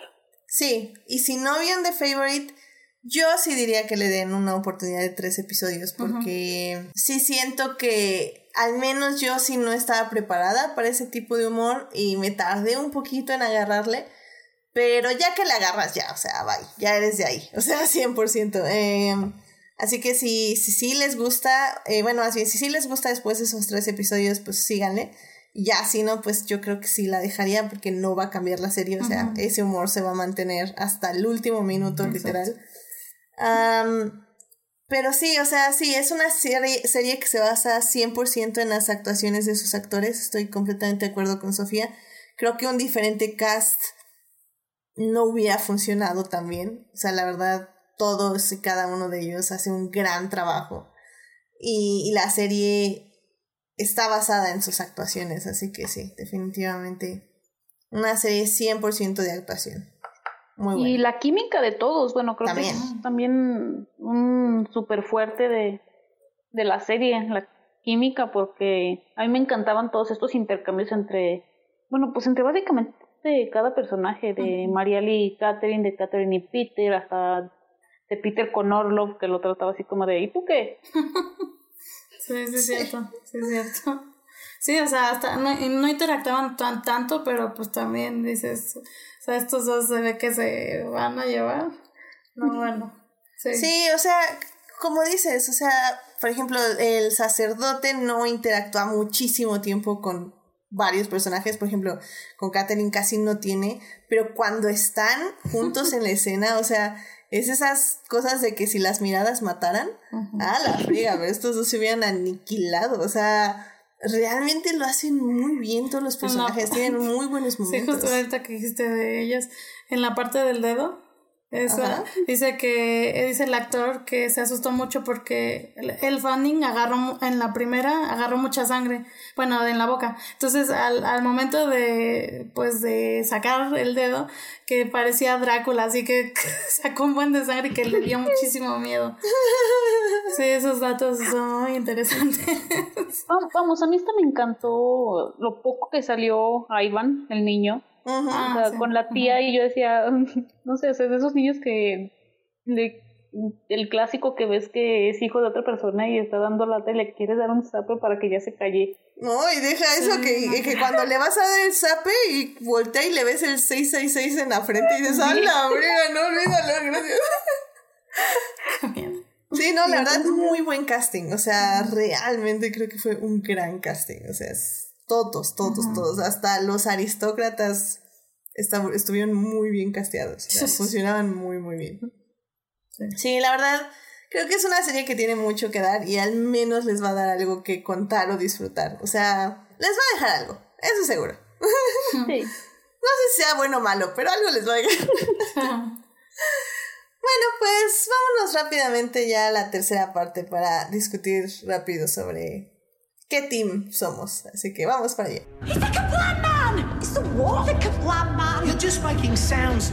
Muy bien, pues Monse, Team The Great o Team The Crown o Victoria o todas estas series que como estábamos diciendo te puedes ir a la Wikipedia y ya sabes qué va a pasar en el siguiente episodio.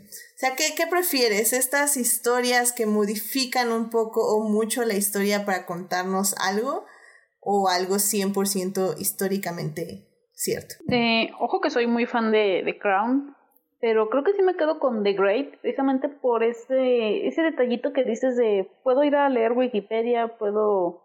Eh, ver un documental y ya, ya sé, ¿no? Porque ya sé qué pasa y digo, hasta la fecha todavía tenemos a la, en el caso de The Crown todavía tenemos aquí a la doña. Y en The Great sí me, me gusta por cómo juegan con todo esto y me parece que eh, de una forma más original, más divertida, como todo lo que hacen para, para burlarse. Yo insisto en que es toda una sátira y una burla hacia hacia nosotros mismos. Tú, Sofía, ¿qué, qué team estarías? Pues, está difícil porque pues sí son cosas muy diferentes, pero pues a mí sí me, me gustó mucho The Crown. The Crown, o sea, tanto como la de los personajes, bueno, los actores primero, los de la primera y segunda temporada, luego la tercera, o sea, también tanto la tercera, la primera y segunda y tercera, me gustó muchísimo, o sea, Em, tanto las locaciones, los vestuarios, los actores, todo, o sea,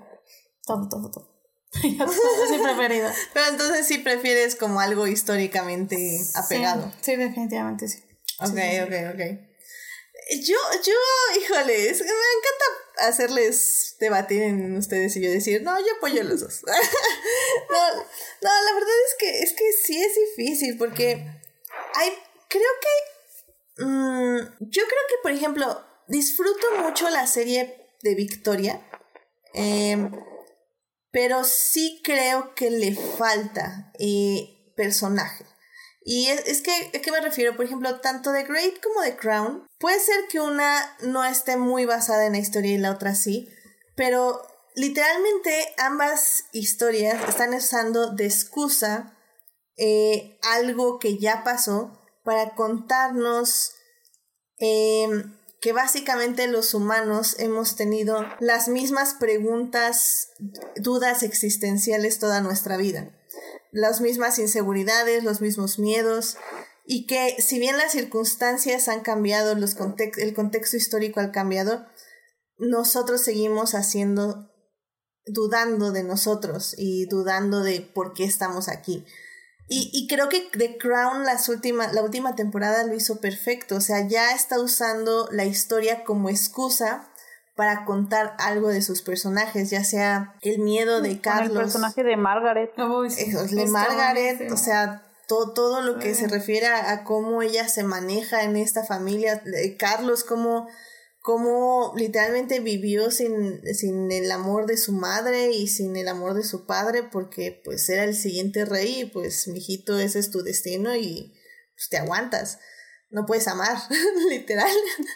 Em, eh, el episodio por ejemplo de, eh, de cuando llegan los astronautas que fueron a la luna y y este el príncipe les dice así como, bueno, pero ¿qué? ¿Cuáles fueron las respuestas casi casi de, de la existencia? Y ellos así como, ah, pues está chido tu castillo. Y entonces como, no. O sea, todo eso a mí me parece, o sea, más que saber que vieron a los de la luna y que, y que tenían 500 sirvientes y eso, o sea, esas son las cosas que me gustan de Crown, que aprovecha situaciones históricas para contar circunstancias de personajes. Y por ejemplo, Victoria no lo hace. O sea, Victoria sí estamos, la disfruto y todo y me cae muy bien, pero no me, me está contando Wikipedia con vestidos bonitos y grandes paisajes. O sea, estoy leyendo un libro. Es como demasiado literal, ¿no? Exacto, es, es, muy literal. O sea, y sí hay cositas, sí, porque sí las hay, obviamente. Pero pues no mucho, o sea, realmente. Sí, no, no conecta tanto con momentos históricos. No, o sea, sí los conecta, pero no conecta con los personajes. o sea, no me dice cómo se sintió. Creo que The Crown te mm, ayuda a entender por qué las decisiones que, que de repente nada más vemos en las noticias, ¿no? Exacto, exacto, exacto, exacto. Te ayuda a entender por qué la reina es de tal manera, o sea, la vemos siempre muy fría y cortando frenos, digo, este, accidente. Este, pero, entendemos mejor porque es así. Exacto, y, y The Great tal vez no nos está contando eso, o sea, no nos está diciendo cuál es el proceso de Catalina Pero tampoco es su intención, o sea, y creo que esa es la diferencia entre las dos y creo que por eso no es a lo mejor tan justo compararlas porque creo que las dos tienen un objetivo diferente y las dos lo cumplen muy bien. Exacto, exacto, sí, sí, sí, la verdad, o sea, sí tengo que decir que disfruto más The Crown, pero The Great creo que es un muy buen momento para pasártela bien y al mismo tiempo reflexionar muchas cosas. O sea, creo que sí, sí es una crítica bien construida bajo la comedia y el humor negro y la sátira. O sea, sí el autor sí está pensando en, en, en la guerra, en la pobreza, en la aristocracia, en, o sea, hay, hay muchísimos detalles que, que se ven durante toda la serie que expresan todas estas inquietudes y por eso también funciona muy bien. O sea, tal vez como, como decimos, definitivamente no nos podemos considerar expertos en, en la época, ni en Peter III, ni, ni en pero podemos decir que nos pasamos un muy buen rato y que, y que vimos una serie. y, y, tal vez si, les interesa leer, también buscar biografías. pues eso, porque ah, también eso, o sea, yo no sabía mucho, más bien no sabía casi nada de su vida y pues gracias a esta serie pues empecé a leer más cosas de ella y así, porque dije, bueno, todo no es realidad, entonces vamos a ver que sí es realidad.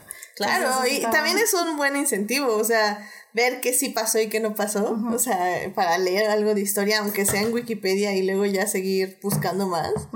Funciona muy bien y yo la verdad no conocía a esta emperadora rusa, emperatriz rusa, eh, y, y, logró muchas cosas interesantes toda su vida y eso está padre. Y dio un golpe de estado, literal, y ganó. O sea, no muchas pueden decir eso, sinceramente.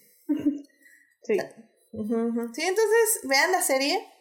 Eh, vean este tipo de series históricas si es lo suyo. La verdad es que a mí, yo personalmente sí las disfruto mucho. Y creo que disfruto ambas. Y si vemos más cosas como The Great, creo que sería fantástico porque luego hay mucha gente que le teme a las cosas históricas porque son aburridas, comillas, comillas y así. Pero si esta es otra manera de acercar la historia a las siguientes generaciones, creo que pues yo no pondría ningún impedimento para que se disfruten. Josa. Josa. Josa. indeed, indeed, indeed. Muy bien. ¿Qué pasó? yo, oh, yo sí pido una disculpa porque no tuve presupuesto para vasos. ah, está bien. Eh, un dato interesante dice Nicholas Holt que rompió en el primer capítulo de 10 a 15 vasos. A la Wow. Nada más en el primero. en el primero, exacto, en el primero. No, es que sí se pasaron. Es que no, querido público. En serio que si van a hacer un drinking game, no pongan vasos, Husa ni Indeed. Porque en serio no van a acabar el primer episodio. Husa. Muy bien, pues vámonos a las recomendaciones de la semana. I love movies. Gosh, I love movies. Muy bien, pues a ver, Sofía, ¿qué te gustaría recomendarle al querido público esta semana? Sí, este, justamente en el canal de Va- Variety de YouTube están subiendo entrevistas eh, de actores con actores. Y está muy, muy bueno, la verdad. Van, ya van varios que me gustan. Por ejemplo, hay uno de Chris Evans con Paul Rudd. Y justamente, Uh, ¿verdad? hermoso, perdón. sí que ese sí lo vi, perdón. está- Sí, ah, hermoso. perfecto, mira, ya también ya las estás viendo.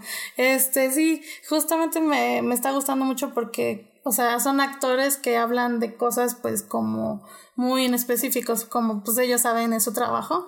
Y por ejemplo, también hoy subieron el de Anne Hathaway con Hugh Jackman. Muy bueno. O sea, creo que ha sido mi favorito hasta ahora. Porque los No sé si ya viste el de Nicholas Holt y Paul Mas- Mezcal, Sí, porque ese apenas lo tengo aquí en mi lista para verlo. Justo, y fíjate que no me gustó, no me gustó No, tanto. ay. Sí, porque, o sea, Nicholas Holt le, pregunta muchas cosas a él, pero como que él no le pregunta tantas cosas. Entonces sí es como, chale, hubiera puesto a Nicholas, no sé, con el Fanning o no sé, con alguien más. Eh, otro, otro que sí me gustó fue el de Zendaya con M- MJ Rodríguez. También muy bueno porque, bueno, habla de euforia y de todo esto de, eh, o sea, de, también de Black Lives Matter, de trans y todo esto. Está muy, muy bueno. Eh, otro que, que me gustó mucho fue el de Reese Witherspoon con Regina King. Pues las dos, bueno, habla mucho de, de Watchmen, de, con esta Reese Witherspoon. sí, con esta Sí, Reese. rápido, si Ajá. no han visto Watchmen, háganse un favor y Ah, Oh, ya sé, Obvio, ya sé. No, yo ya sé, ya sí la he visto. Yo no lo he visto. Sí, no es muy, muy bueno. Empecé de Witcher, ¿sirve? No, no sirve. Ah. no. Maldita sea. Ah, justamente hay una entrevista de Henry Cavill con Patrick Stewart que hablan de Witcher y hablan de este, ¿cómo se llama? La de Star Trek, este Eh, ¿Cuál de Star Trek? la, la nueva Picard. Star- Ah, Picard, Picard. ajá, Ah, está sí, esa. Este está, están muy interesantes, la verdad. O sea, mi favorita, te digo, hasta ahorita es la de Anne Hathaway con Hugh Jackman, porque pues hablan de los miserables, hablan de, de, esta Anne Hathaway como esta Gatúbela, hablan pues de Bad Education, de este Hugh Jackman. Uf, no, o sea, está, está muy bueno, se los recomiendo en el canal de YouTube de Variety. Eso, muy bien. Muy bien, muy bien. Pues, Monse, ¿qué te gustaría recomendarnos esta semana? Yo tengo dos recomendaciones. La primera es, no sé si alguna vez haya mencionado que me gusta mucho Frozen. Recuerdo que mi micrófono, digo, mis audífonos todavía te recuerdan de una o dos veces que lo mencionaste. Sí, eh, pero esta semana en Disney Plus, o sea, en medios alternativos, salió una serie documental que se llama Into the Unknown Making Frozen 2. Es, o sea, de cómo se hizo Frozen. Yo cuando lo anunciaron, la verdad dije, esto va a ser pues puro fanservice, ¿no? Eh, para los fans y van a salir nada más Irina y todos cantando. y la verdad es que fue mucho más que eso. Sí me llevó una sorpresa porque es todo el proceso creativo y todo el estrés de hacer una película. Eh, empiezan con eh, a un año del estreno y van viendo toda la animación, eh, los preview con familias y luego les hacen las preguntas y es así como de, "Hmm, pasó esto, entonces vamos a tener que hacer cambios en el guion, luego la edición, la música, todo, entonces, o sea, yo que esperaba ver a Jonathan Groff y a Kristen Bell, o sea, la verdad es que el cast aparece muy poco y en realidad vemos mucho de los directores, los compositores, los animadores. Por ahí una animadora hasta mm, eh, me acordé mucho de del capítulo de, de Cats aquí, por toda esa parte de la animación que, dicen es que tuvimos que hacer un trabajo por no sé cuánto tiempo y de repente nos eliminan esa, esa escena o otra parte en la que una chica dice, o sea, tengo dos años haciendo esto para que sea nada más una escena de dos minutos. Entonces sí, sí me gustó mucho. Digo, yo sí esperaba ver nada más como eh, Irina Menzel cantando Into the Unknown por tres horas. A mí Y pues, terminé incluso aprendiendo mucho de, de todo este proceso y digo, ver el estrés que es estrenar una, una película. Sí, a mí, a mí me gusta mucho la música. Yo quiero, bueno, justamente me, me llama mucho la atención ver lo de la música. De la música hablan muchísimo. eh, no sé si, no sé cuál es tu, su- tu canción favorita. A mí me encantó Show Yourself. Ujú. Y esa es eh, la canción con la que más se batalló. O sea, se le hicieron cambios, estuvieron eh, viendo cuál era la, la intención de la canción. Dicen es que si la ponemos así o si la vemos desde este punto de vista. Y literal se tarda toda la serie hasta llegar al, al final y pues resultó para mí la mejor canción. Digo, sí, sí se ve mucho de la música. Ah, qué padre. Ah, mira, la verdad no, no tenía ninguna intención de verlo y pues ahorita por lo que dices me llama mucho, mucho la atención. O sea, Sí, qué- qué te digo, la verdad, yo sí dije, ah, va a ser nada más para fans de Frozen, pero no, terminó siendo de todo, digo, hasta yo aprendí mucho de, ah, así así se hace esto. Yo, yo me imaginé que iba a ser como un Frozen sobre hielo. O sea, Ándale, o sea, anda, ándale, yo, yo digo, yo me imaginaba así como, no sé, Irina y todos ahí nada más cantando con la orquesta y ya. claro. Sí, De hecho, sí sale todo eso de la orquesta y todo, digo, o sea, yo, yo sí aprendí mucho, o sea, yo que eh, no conozco de todo esto, o sea, sobre todo la parte de la animación, que digo, wow, mis respetos, Ujú. o sea, tantas personas para un solo personaje y todo. Dije, no, pues, con razón. Mira, y que la verdad, este, ahora que lo pienso, am, me parece muy interesante que Disney esté optando por, por hacer estos eh, detrás de cámaras. Eh, digo, ten- eh, está este de Frozen que pues la verdad, ¿quién pensó que iba a sacar algo así? Pues, nadie. Sí, Eh, y pues tenemos también ahorita el ejemplo del Mandaloriano, ¿no? sí. que, que, que la verdad, o sea, cada uno de los episodios han sido una cosa súper interesante. O sea, tal vez si dices, bueno, pues esto tal vez lo podrían haber hecho en media hora. O sea, sí, sí creo que una serie de detrás de cámaras de ocho episodios fue un poco muy emocionante. Se emocionaron mucho más bien, pero la verdad es que para quienes crecimos tratando de ver todo el contenido en los discos extras de la versión extendida del Señor de los Anillos, sinceramente me parece muy refrescante tener como estos documentales como súper básicos en el aspecto que es literalmente el uno a uno de, eh, de cómo hacer cine. Eh, pues justo para que la gente aprenda y, y sepa Y apreciarlos mejor. y aprecie, Todas esas personas que, que a veces aparece nada más un nombre chiquito en una pantalla y nos salimos rápido y decimos, bueno, ahorita rápido te digo, en este de Frozen, esta chava que decía, el traba- mi trabajo de dos años es una escena de dos minutos, Ujú. dice, pero en el estreno yo a mi novio lo golpeé casi literal para decirle, mira, eso lo hice yo. Claro. Claro, claro, y, y es importante. Creo que, por ejemplo, eh, la página oficial de Star Wars tenía un, este, tiene más bien un, bueno, no tenía, perdón, tenía una sección en sus reportes semanales que justamente era como, hace cuenta que hacían como un fast forward de todos los créditos y se centraban en un crédito de una persona. Y, y luego entrevistaban a esa persona, salió una entrevista de dos minutos de qué hacía, cómo lo hacía, cuánto tiempo se tardaba. O sea, esas secciones a mí me parecían súper padres porque justamente es lo que dices. O sea, vemos los créditos finales porque tienen que verlos, respeten a la gente.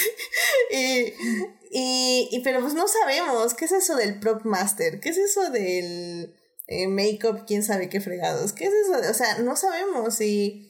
Y pues es interesante pues entender qué hacen todas esas personas y por qué sus nombres están ahí, que eso es lo más importante. Y eso es algo que también pasa en esta de, de Frozen que te digo, o sea, sale tal persona y dice, yo soy esto y mi trabajo es hacer esto, pero que después este le va a hacer esto y, o sea, te explican cómo es toda una cadena. Exacto. Sí, es una cadena, es una cadena. Ay, qué cosas, qué cosas. Sí. Mira, pues qué interesante. Ujú. Sí, la verdad sí, digo, yo sí dije, ay, pues voy a nada más a cantar y terminé aprendiendo así de, oh, wow. Downloading, downloading. Y hablando de cantar, eh, una de las cantantes, a mí me gusta mucho la música porque una de las cantantes eh, se llama Aurora y, me encanta uh, la música de ella, así, o sea, fui, hasta fui al concierto a verla aquí en México. Sí, no, es muy padre su música. ¿Concierto? ¿Qué es eso de conciertos? Ah, oh, qué fea eres, voy a llorar. bueno, a los que no conocen a Aurora, escuchen a Aurora. Muy buena su música. Y ya nada más para terminar, mi última recomendación, si es algo más eh, crudo, que es un documental que acaban de subir a Netflix, se llama Atleta A. Eh, no sé si se hayan enterado, recuerden este escándalo, para variar, como ya sabemos, es muy eh, más común de lo que debería de ser, de abuso sexual de, en lo que fue el equipo de gimnasia de Estados Unidos y se, pues vemos a las chicas que, que empezaron a hablar, vemos el trabajo periodístico, ¿no? Cómo fue la eh, avanzando la investigación, al doctor que era el que abusaba de las menores de edad, porque pues sí llegó a, bueno, mejor no les doy, no les doy detalles, ¿verdad? Pues, o sea, creo que sí tenían que haberlo escuchado por ahí, o sea, sí, sí pasó. Sí. fue algo muy, muy escuchado, pues. Sí, pero digo, eh, hasta la fecha son más de 500 mujeres las que lo han eh, reportado, que han dicho que son sobrevivientes y vemos lo que fue el juicio. Eh, afortunadamente ya está preso. él y otro, otra persona que también fue culpable y pues esperamos que todavía traigan más personas. Pero sí, sí les recomiendo ese, ese documental. Perfecto, perfecto. Ese lo podemos ver en Netflix. Sí, en Netflix. Excelente. Ay, pues miren, la verdad no tengo recomendaciones esta semana. Eh, sé que ya terminó Love is War. Eh, todavía no veo el último episodio, pero yo sé que me va a dar muchos feels. Ya saben, mi, mi serie anime recomendada por el increíble Julián García, nuestro querido eh, Julián, que nos hace los memes. Este, me encanta esa serie, esta segunda temporada está igual de buena que la primera. La verdad, creo que puedo recomendarles eso, definitivamente de todo corazón. Y, y sin querer, iniciamos una pequeña revisión del Señor de los Anillos, que creo que siempre es oportuno ver esas tres películas. La primera, la verdad, me, me sorprendió que sí es un poquito pesada, creo yo pero porque introducción de 20.500 personajes, 700 años de historia y, y pues así.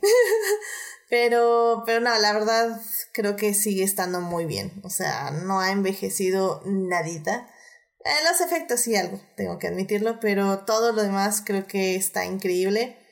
Y, y pues sí, hasta tuve que comentar ese hilo de cancelación a Tolkien. que, que sí, ok, sí, entiendo, no hay personajes femeninos, o al menos en la primera nada más hay dos, por ejemplo. Pero sí tengo que admitir lo que, lo que está interesante analizar aquí no son los personajes femeninos, sino que también son increíbles y que son muy complejos, por cierto. Pero si bien sí no hay personajes femeninos, al menos hay personajes masculinos donde su eje es el amor y la amistad y la lealtad, que creo que es como súper importante y creo que es súper valioso y por eso creo que El Señor de los Anillos es muy importante en ese aspecto y que, que es algo que no vemos muy seguido en, en la televisión y ni en las películas, eh, al menos expresado de esa forma, de una forma física, porque es como se expresan los personajes de Peter Jackson en este caso, de manera muy física, con lágrimas, con abrazos, con toques de hombro, con este sostener, con sostenerse unos a otros en brazos. O sea, creo que ya, ya lo discutimos un poco cuando hablamos en el programa de, de JK, pero, pero sí es eso, o sea, creo que, que no hay que apresurarnos eh, en decir, ah, esto es malo por nada más por esto, sino hay que analizar bien por qué son malas o buenas las cosas. Porque eh, se podrían sorprender de lo que pueden encontrar, que sí, como digo, puede ser que no haya personajes femeninos, pero vean todo esto que también está aquí. Y eso creo que también es muy importante. Pero bueno, esa también es conversación para otro podcast. Muy bien, pues yo creo que con eso terminamos este hermoso podcast. Em, muchísimas gracias a las dos por estar aquí en el programa. Muchísimas gracias, Monse, por acompañarnos en esta transmisión. ¿Dónde te pueden encontrar nuestros invitados? Muchísimas gracias por invitarme. Ya, ya extrañaba estar por acá. Y a mí me pueden encontrar en Twitter como arroba donde como básica tuitera hablo de todo como si supiera de qué estoy hablando. excelente, excelente. Y pues muchas gracias Sofía por venir al programa donde te pueden encontrar nuestros, nuestro querido público. Muchas gracias por invitarme otra vez y eh, me pueden encontrar en Instagram y Twitter como SSS Fallen Angel. Excelente, excelente. Y pues a mí me pueden encontrar en HT Idea, donde ahora sí ya no estoy haciendo nada de Star Wars. Literalmente creo que ya Gracias, estoy pasando a la siguiente etapa de mi ciclo de grief. ¿Por qué se me fueron hoy las palabras en español? Qué horror, este. Duelo. Ya me salió Monse. Muchas gracias. sí. Gracias, Monse. Follow en Twitter. Sí, no, ya, ya estoy pasando a mi. quién eres acá en Twitter. sí, gracias. este, como digo, pues ya, ya estoy pasando a mi siguiente etapa de duelo, así que ya, ya hay menos Star Wars. Me, tengo que hacer un buen de reseñas, así que yo creo que esta semana, si me deja el trabajo, pues me dedicaré a ello. Y pues ya, pues ahí me encuentran en Twitter. Pues bueno, este, como siempre, un agradecimiento especial a Julián García, que hizo un gran meme. Ya no lo pude poner el día de hoy, pero el día de mañana lo estarán viendo ahí en las redes sociales junto con. Ah, no, nada más el meme, porque mañana no, no hay, no hay, no hay programas, está hasta el miércoles. Entonces ahí, ahí lo estarán viendo. Este, se lo agradezco muchísimo y de. Estoy, este, mucho corazón, muchas gracias. También muchísimas gracias a quienes nos acompañaron en vivo. Fuimos poquitos, pero estuvimos ahí. Estuvo Uriel Botello, estuvo Julián García, Jorge Arturo Aguilar, pasó Edgar Pérez a saludar rápidamente porque nos va a escuchar en diferido. Muchas gracias por escucharnos en diferido. Y también estuvo Marcela Salgado también ahí escuchándonos. Muchísimas gracias por estar aquí acompañándonos. También muchísimas gracias a quienes oyen durante la semana en Heartis, Spotify y en iTunes. Recuerden que este programa estará disponible ahí a partir del miércoles en la mañana. Ah, también estuvo Juan Manuel Sánchez. Muchísimas gracias por acompañarnos. Eh, no se les olvide seguir este podcast en Facebook, en Instagram como Adictia-Visual y suscribirse al canal de YouTube. Eh, bueno, pues la verdad, como saben, ya Adictia Visual se quedó sin temas, así que voy a estar improvisando estas últimas semanas, sugiando si quieren. Hechiceras. No, voy a hablar de hechiceras. Ahora. Hasta que la vuelva a ver. El Señor de los Anillos, puedes hablar, estás haciendo tu reward. Sí, pero dame chance, hay que ver las otras dos todavía, entonces, no sé, es que por ejemplo hay cosas de las que quiero hablar, tengo muchas ganas de hablar de Avatar, de Laser Bender, hechiceras, pero son cosas que quiero volver a ver, ¿saben? O sea... Lost. Lost. Ah, no sé si la quiero volver a ver, la amo, no sé si la quiero Pero bueno, si tienen ahí sugerencias, pues ya saben, ahí encuentran en Twitter o en la página de Facebook, ahí con mucho gusto también recibo sus mensajes. Dexter. No, no voy a hablar de Dexter. Qué, qué, tristeza. Qué triste, sí. El final muy triste. Bueno, pero bueno, ya ahí estaré este, esperando sus sugerencias. Así que, eh, que ya que hay muchas, pero bueno, en algún punto ahí estaremos hablando. Ya hasta Julián García dice que hechiceras, así no se mm, puede. Ya ves, ya ves. Estamos, tengo que hacer un rewatch muy extenso. De Hannibal, voy a hacer un programa de Hannibal. bueno, pero no sé cuándo. Así que bueno, por ahí andaremos. Así que no se preocupen y pues ahí mándenme sus sugerencias. Bueno, pues que tengan una linda semana. Por favor, cuídense mucho. No salgan de casa a menos de que sea necesario.